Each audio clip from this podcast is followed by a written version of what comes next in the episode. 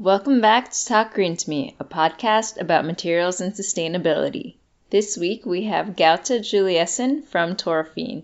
Toraphene makes composites with graphene and polymers, including biopolymers and recycled plastic, for applications in things such as packaging, compostable bags, and more.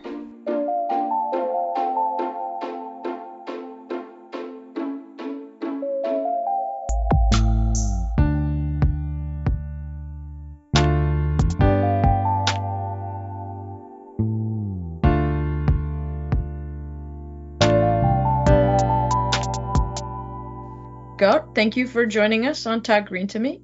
It's really we're really glad to have you here. Yeah, so can you introduce yourself and tell us a little bit about your background? So my um, name is Gaute Juliussen. Um, I'm originally from uh, Norway. I am a mechanical engineer by training. Took uh, a master's degree in uh, robotics, and I'm hoping to um, translate that into massive scale manufacturing uh, one day. But um, I've been an entrepreneur of a few different companies. I've been a venture capitalist, and um, now I have a chance to basically go um, and do a startup that I think is going to be quite um, substantial and impactful um, for the world in an area that we really need, and that is in the area of packaging. And how did you make the transition from robotics or mechanical engineering into packaging? Quite simple. I uh, observed that the Nobel Prize for discovery of graphene came about in 2010, was given to, two scientists at the University of Manchester for a material that is unique um, and unlike anything that's been discovered before. Graphene is a nanomaterial uh, that is both the world's strongest, lightest, thinnest, most uh, conduct, conducting at room temperature for electricity, most thermally conductive uh, in the world. It's 95% transparent, which means you cannot see it. It's uh, a, a, material that um, basically um, can be derived from the environment with negligible carbon footprint because it's pure carbon. And I figured that this um, is an opportunity I cannot miss. So I went all out uh, looking for um, putting together a team to uh, basically do research and development to find a um, green way to manufacture graphene and then uh, take it to market in um, the global market one after the other where it can have an industrial scale impact um, on, on, the, on the world. Could you tell us how that led to Toraphene and how Toraphene got started? We had uh, spent about uh, eight years almost uh, in developing uh, a green manufacturing method for uh, graphene and uh, developing different types of graphene so that we have been selling to research and development specialists around the world and to, to, to most uh, larger universities in the world, actually, in, in, all corners of the world. And then we hired Roland Berger to um, basically help us with a go-to-market plan for how to industrialize uh, graphene in at least one industry vertical. And they selected packaging. I mean, Roland Berger is a management consultancy, uh, the leading one in Europe, the way that McKinsey might be the leading in the US. But they um, came up with, um, you know, several different industries for for us uh, for graphene. Electronics industry being one of them. They looked at uh, 3D printing as a way of manufacturing and cement um, or concrete. But the packaging industry is in um, quite a dire need for a transformation uh, according to Roland Berger, in that um, there are materials uh, today that are not not optimal from um, the standpoint of uh, the nature. There could be a shortage in supply over time. Perhaps um, you know petroleum products will be less available and be depleted. And so an alternative is needed, and they thought that this should be the number one um, area for us to focus. And basically, we established a spin-out company um, from the original graphene manufacturer called Graphitene, called Toraphene, and that's where I find myself in my full-time uh, job now. That was in 2018. It was interesting to hear about um, graphene use because I, ha- actually hadn't yes. heard that before, so that was really no. fascinating. I assumed like electronics just took all the graphene for themselves. yes, absolutely. No, and and this was, you know, for me. Um, a key reason to get into graphene in the first place. You know, I was looking for something big. I always have been looking for something big. And then I saw that, okay, graphene, yes, the scientists are interested in that taking over for semiconductors, for example, right? I didn't think that was so excited because semiconductors are already pretty good and the, the, these things are still relatively small in terms of volume. But if we could, you know, take uh, over the main materials we use on this earth, whoa, this is my mission. and now it is my mission. That's really awesome. Could you explain what some of those materials might be? We think that there is room for a better plastic where, yes, oil and gas and recycled plastic um, is, is a good uh, solution for, for, for many um, applications in plastic. But then there is also a need for um, a different feedstock because we can't rely on oil and gas being the feedstock for the next uh, 500 years. And that we believe is natural materials, uh, biomaterials, biomass.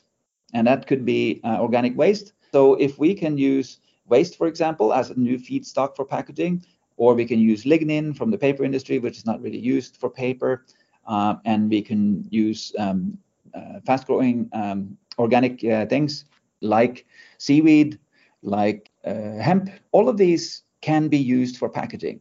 And they would have the additional benefit of actually contributing to, um, in a positive way, to control climate change and to clean the nature, natural environment and make it healthier. And that in turn will make humans healthier.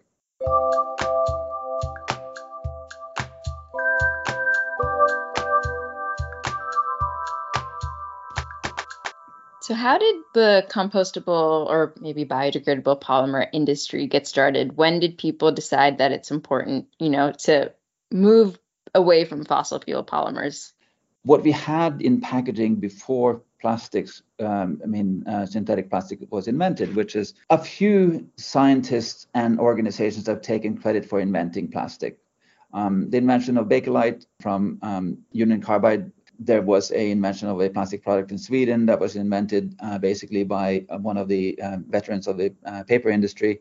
The uh, motivation for inventing plastic was that the biopolymers um, that were used were starting to reach um, inexhaustible supply. The leading biopolymer before plastic came about was um, basically um, paper from trees. And trees were being cut down and there was a there was a need for an alternative plastic also had advantages over um, natural polymers basically strength and stretchability um, without breaking and barrier so plastic was invented with a better barrier to uh, basically moisture and gas getting through um, meaning escaping the product through the packaging or getting in where it's not wanted uh, in through the packaging and to the uh, to the content. So there was there was a need to to to, to invent anew based on the lack of feedstock and then for for um, for uh, performance purposes.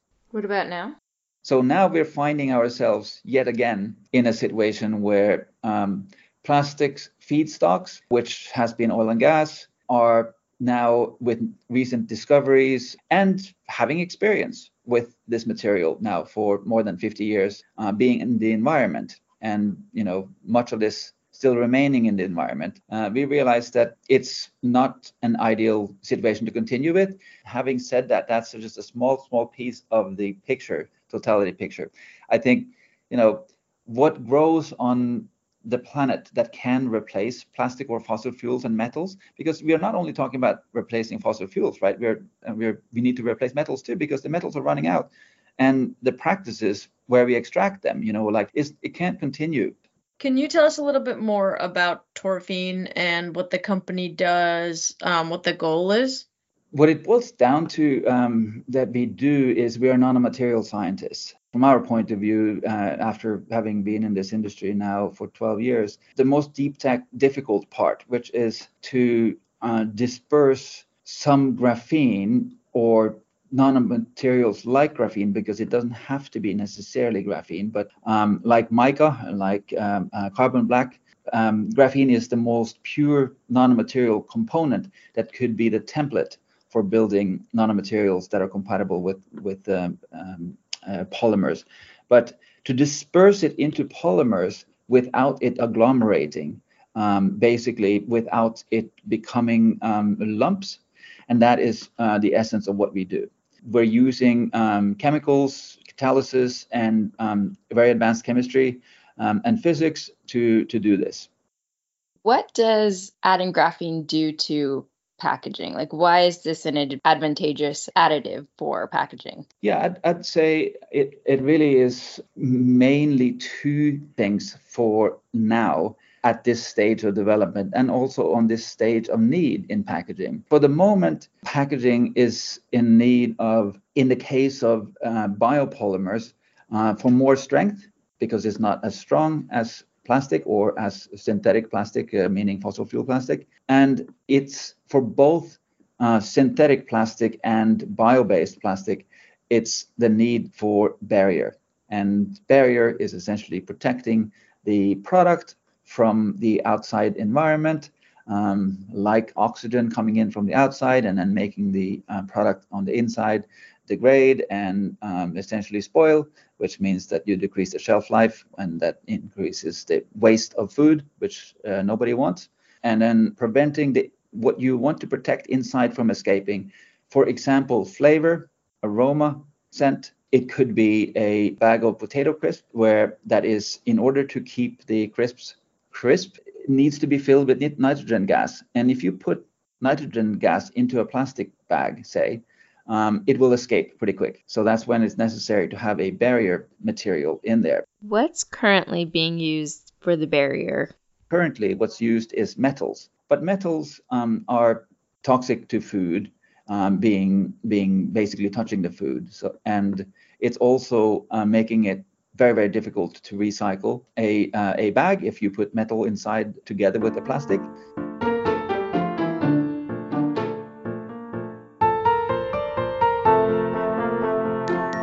What is the end product that Toraphene makes that you have this graphene in? Yes, we um, we're following this strategy with product number one, two, and three.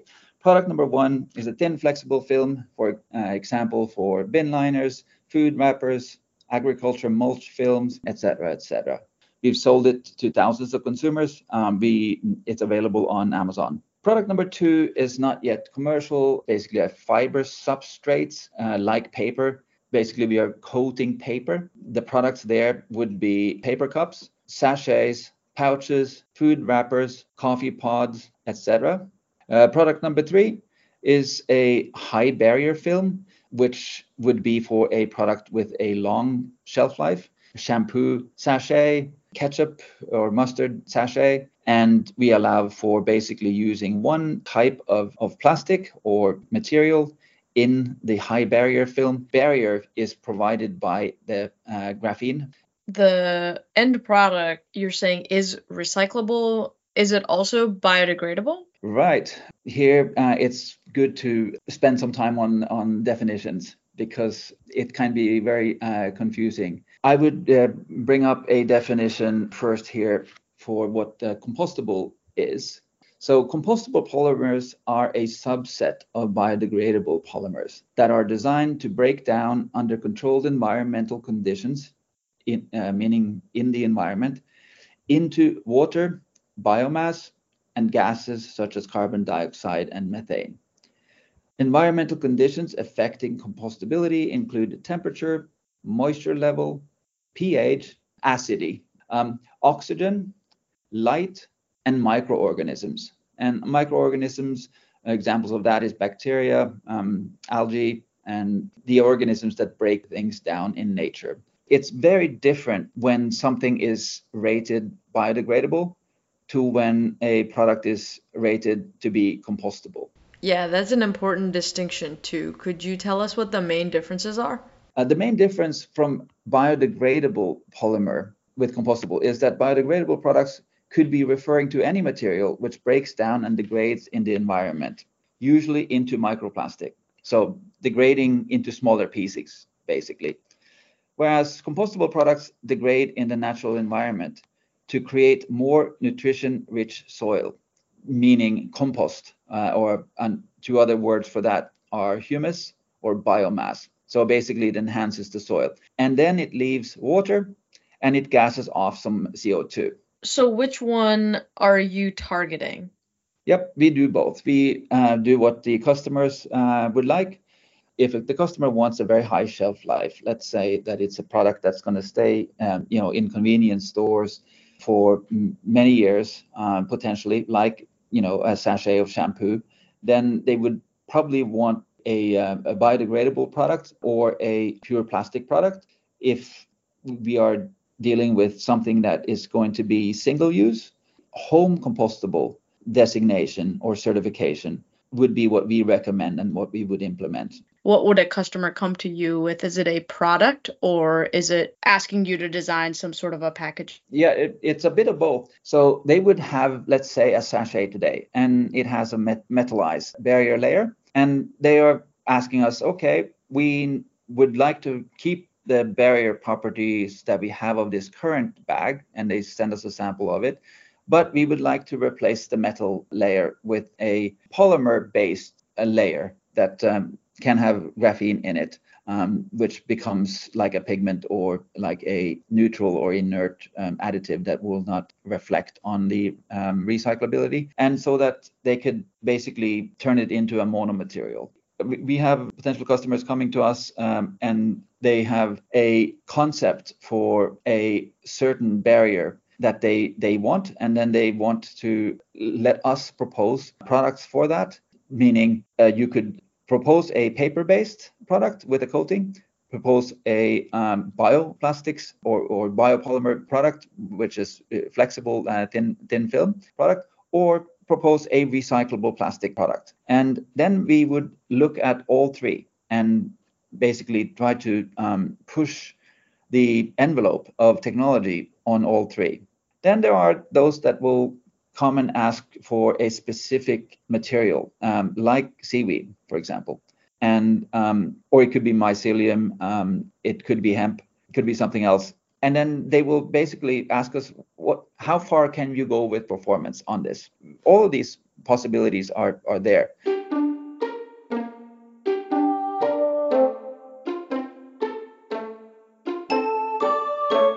So i i've seen when I go and buy compostable bags, uh, oftentimes it says I have to take it to a specific facility. And I would love if I could just put it in like my backyard. So, what makes it difficult or um, to. Very good question. Yeah. Yeah. So, when something is rated or certified as home compostable, you should be able to take it into your, your home compost and it will be gone within one year there. I mean, it's certified to do so. Uh, that means home composting conditions is what's specified. What is that? Well, home composting conditions is defined as being between at ambient conditions uh, between 20 and 30 degrees Celsius um, on average, uh, with access to moisture, to oxygen, so it cannot be completely tight from oxygen, um, some light, at least on the fringes, and with ample bacteria.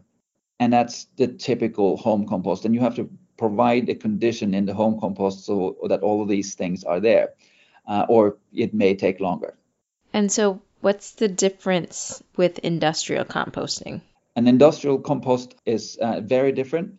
That is a industrial uh, factory, a plant where the temperature is entirely different. It will be brought up to between 55 and 60 uh, degrees Celsius, depending on what um, um, the plant um, specializes in. And uh, the end product tend to be um, energy or biofuels, meaning heat or biofuels, or, uh, including biogas, humus, and water.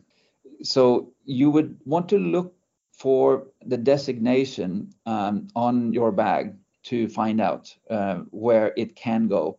There is several rating agencies that will certify uh, compostability in these two categories. In Europe, the um, leading organization for uh, certifying for either home compostability or industrial compostability is TÜV Austria.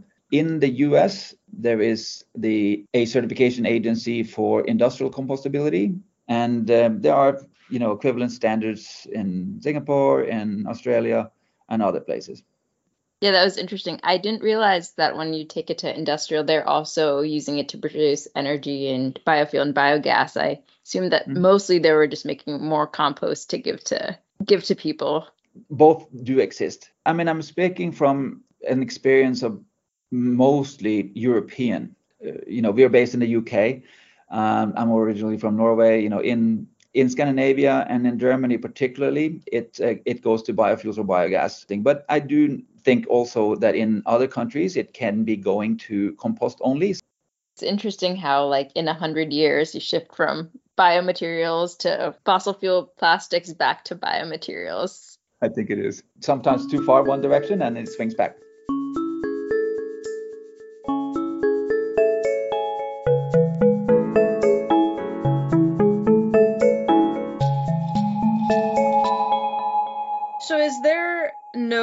Synthetic polymer in the Toraphene bags? In the Toraphene bin bags, I guess?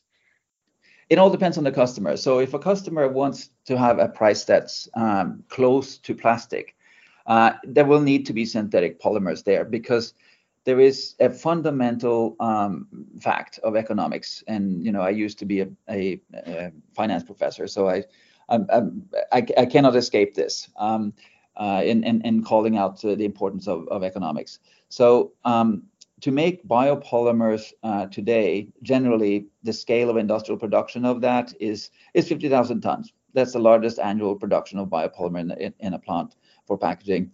Now, um, you probably won't get financing for a uh, petroleum plant unless it's 2 million tons because it's going to be considered very small. So there's a factor of 40 in difference in scale economies between the two. And that translates roughly into a third or a quarter of the cost, simply because you don't need that much more people and resources to run a factory that's 40 times larger. Uh, the fixed costs are going to be very similar, but you're obviously now producing um, at a much, much, much faster rate. So economies of scale uh, depict that bio-based polymers and you know cellulose products are going to be three to four times more expensive than plastic or more. And for some customers that we speak with, that is um, too much. So they want to add some uh, fossil fuel plastics into the mix to end up with a product that's still better than using pure plastic because you're using less plastic. And you also, with adding biopolymer together with petroleum based, you are making the polymers able to degrade faster and turn into and into soil and into uh, soil enhancer.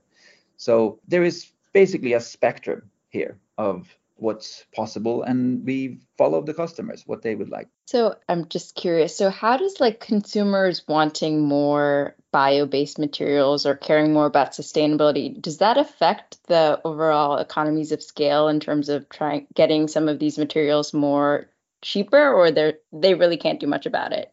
Well, I, I think you know it's a very good question. It's a it's a key question. If there is a demand from um, consumers that are equal to the demand for, let's say, plastic from petroleum today, um, then there would be the possibility for a company like ours, but it doesn't have to be us, to raise financing based on the consumer demand and to build a factory that does 2 million tons or more. And at that moment, you would have a product that basically can compete on price directly with, with plastic. Interesting. So, why are petrochemical based plastics so cheap in comparison? Because the source material for fossil fuel plastic tend to be either gas, and, and some of that gas could be gas that otherwise would be uh, basically flared off, and which would have little economic value, um, or it could be uh, petrochemicals that are sort of um, what you could call bottom of the barrel, but not high end petrochemicals, but low end petrochemicals or low price petrochemicals. And so the input uh, feedstock to petroleum plastic is very low uh, low price, but for biopolymers it can be even lower price. You can actually get paid to take it.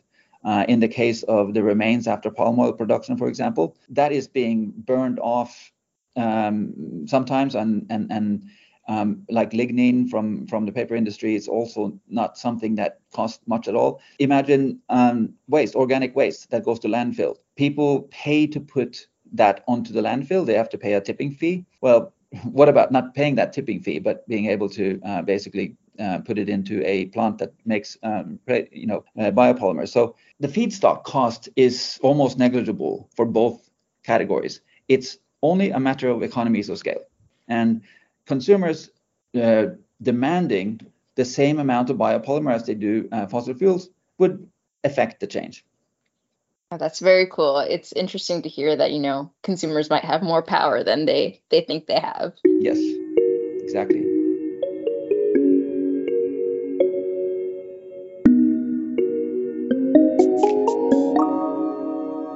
What are the biggest challenges um, in this area that you've seen? The challenge of, uh, of price is the biggest one, or cost, because if you're running a, a business and you're used to um, having a certain cost for packaging, tripling it is not something that you do easily if you um, can avoid it because you're basically incentivized and remunerated by shareholders to um, produce the highest profit possible. So um, you know, I've suggested that there are ways to solve that through basically helping scale up by by increasing demand. Government can help there, and they are doing it already, and they're increasingly doing so by giving uh, some incentives for uh, buying uh, bio-based and recyclable as well. And so that um, there is a minimum recycled content laws being now brought uh, forward in uh, a number of countries is going to help uh, a lot. What are some other challenges besides cost? Other other than that, um, there is a performance issue in you know alternatives to let's say virgin virgin uh, plastic. So recycled plastic is lower performance than virgin plastic, and biopolymer is considerably lower performance than uh, than plastic, both recycled plastic and virgin plastic. This is where we have focused our uh, strategy basically. Um, we can add nanomaterials and nanotechnology into it so that the performance is elevated so it can go back as a um, relatively high value product again and again. And uh, you know, with biopolymers, um, I think you know, gone through that we uh, we do the same. So, so it, it may sound a little self-serving, and we are not the only ones doing this, uh, though. But we think that that's what's needed. It's um, to bring the the cost down, which is to a to a large degree dependent on market forces. But science is what um, is going to solve the problem of performance, and uh, it's a community that work together. I, I, I see big big big uh, things coming over these next uh, months and, and, and years. Sounds very exciting. I am excited to see where science will go. How can our listeners get involved and improve their sustainability? It starts with um, getting informed and there are nonprofits that will give uh, more neutral uh, information out, like the World Wildlife uh, Foundation, like Greenpeace, like the Sierra Club, uh, Ellen MacArthur Foundation, uh, Plastic Planet, Sian Sutherland uh, in, in, the UK is a leader there. And subscribe to their channels and social media and, and, and others. Educate yourself. Then you define what works for you. If you are you generate a lot of organic waste. Uh, look for compostable products. If it's general general waste, you can look for more recycled content in your uh, plastic. There, there isn't now a mandatory requirement for uh, basically showing the carbon footprint of the packaging, but I think that's coming. So it won't be long until there will either be a government mandate to to show the uh, carbon footprint and the also the um, the chemical footprint of the packaging of the product that you are uh, you're buying, so that you can actually choose in the store, which would be fantastic. Um, or there will be independent organizations that will be able to give these ratings, and those could be websites and um, and organizations that you can get to, to to to get ratings on the sustainability of the various products. So that will develop over time, and you can encourage that to to happen as well for the benefit of our planet and our health you have a sustainable practice that you do that you wish others did as well? The, the way that I um, purchase things in um, today, you have many brands, uh, right? But you could you could go in and um, and choose the brand that has the better packaging. I do that now every day when I go to the to the store. On the shelf, there tends to be um, you know quite good solutions for the for the planet and for for our health and then there are those that are not as optimal. Normally, people go and shop for the best brand for food, right? Um, and uh, what what flavor and what they feel is generally, you know, the the the preferable uh, good brand. Take a look at the packaging. That's that's a, a nerdy habit that I have, and uh, I wish that you know everybody gets into the habit of that because then we will solve the problem much faster. I think that's awesome. Is definitely good good habit. Yeah, everybody sure. become a scientist yes. All right. Well, it was really great chatting with you. We really appreciate your time. Um, thank you so much for coming on today. Yep, it was it was a lot of fun. All right. Thanks a lot. Good luck to you both. Take good care. This episode was edited and produced by Manali Banerjee and Nasreen Khan. Music is by Shang Young. Please follow us on Instagram and Twitter at TGTM Podcast and leave us comments and reviews on Apple Podcasts. You can also email us at talkgreentomepodcast at gmail.com.